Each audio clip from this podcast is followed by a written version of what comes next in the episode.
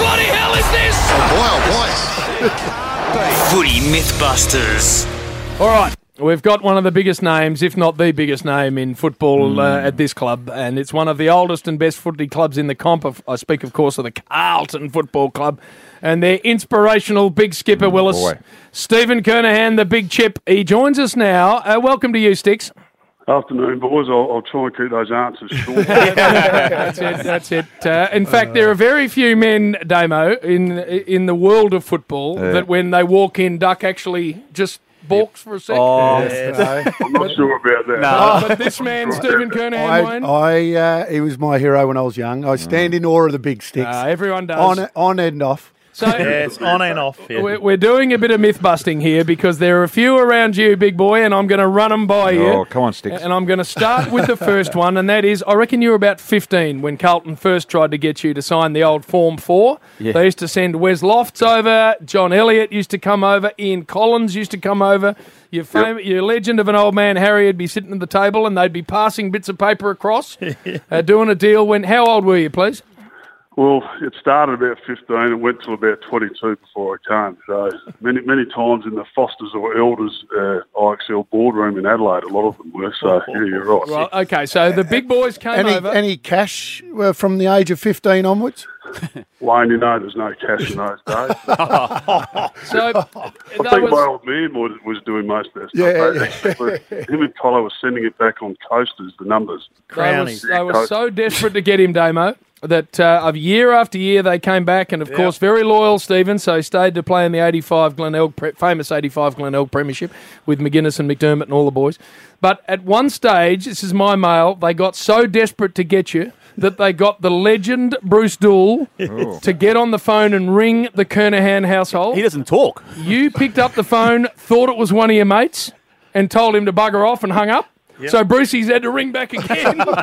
and it did. Is it true that at that point he said, "No, Stephen, it is actually Bruce Doull from the Carlton Football Club. We'd love to see you come over." And that was the last word he said in the conversation.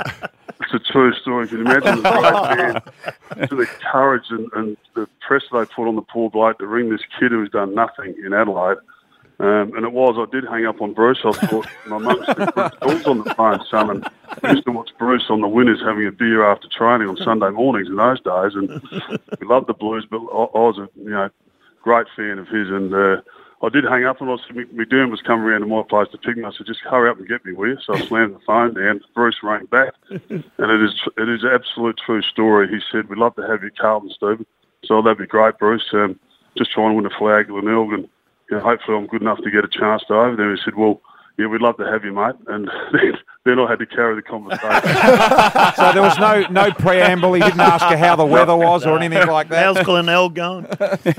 Oh, that's too funny. All right, so there's that one. Yes. And then we move on to State of Origin, and of course, you Oh. played State of Origin Duck with this man. He was the king. Played with the Duck, yes. Yeah, Allies. I, I was uh, no.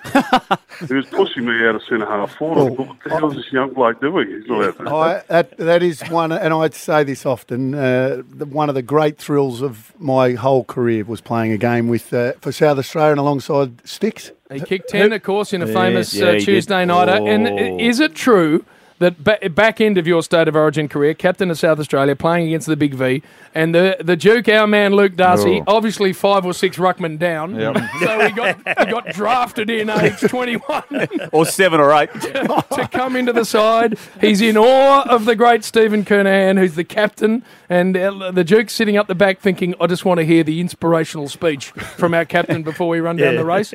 So, is it true, Stick, that you gathered at the top of the race? You turned around, there's the Duke waiting for the inspirational words. You paused and you said, The piss will taste a lot better if we win. and down the race you went.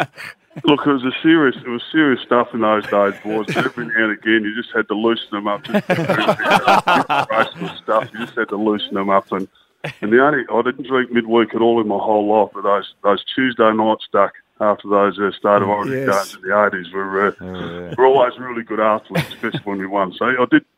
I did probably say something like that, JB. Isn't it amazing now how the current footballers now sticks are sort of starting to have a little bit of fun before a game? They're all I sort of saw Ruffy. What did he crack a joke? Did we get to the bottom of that? It No, we- we- funny. we- they were all laughing. yeah, they were all laughing because we, we saw Melbourne doing it. Richmond have been doing it a lot, but uh, no, Richmond it's, does, yeah. It's the new theme. All right, the Boys, the final, world has changed, hasn't it? the final one Which is good. I Yeah, need to run past you is: uh, is it one. true on a Glenelg footy trip Oh, Oh, that uh-huh. you went to the Gold Coast? Oh boy. You hadn't put your contact lenses in. Oh no. You're driving a car with Tony McGuinness Oh. down Cavill Avenue, the JB, I wrong, don't know if we need to go any further. the wrong way. Truly, Were, you. were you going the wrong way and Oh. cars kept coming at you and you couldn't realise because you couldn't see why cars were coming straight at your car? Oh Look, gee. a few in the box there will know as you get older, you get a little bit uh, forgetful and senile, but there was something along those lines. There was a car left on a beach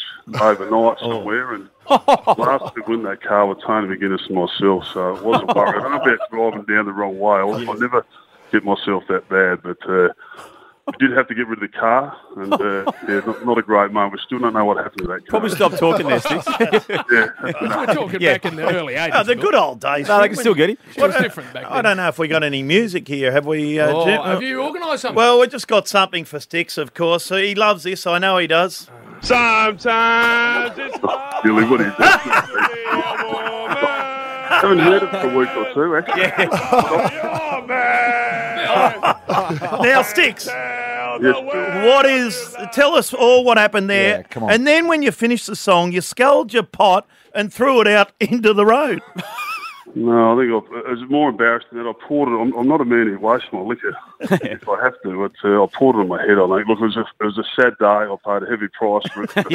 For 31 years. the Mad Monday. I mean, Ed McGuire and Peter Donovan were there. It was their film crews that filmed it, and Wayne Johnston had sung "Julie, Julie, Julie" just before that, and he could actually sing.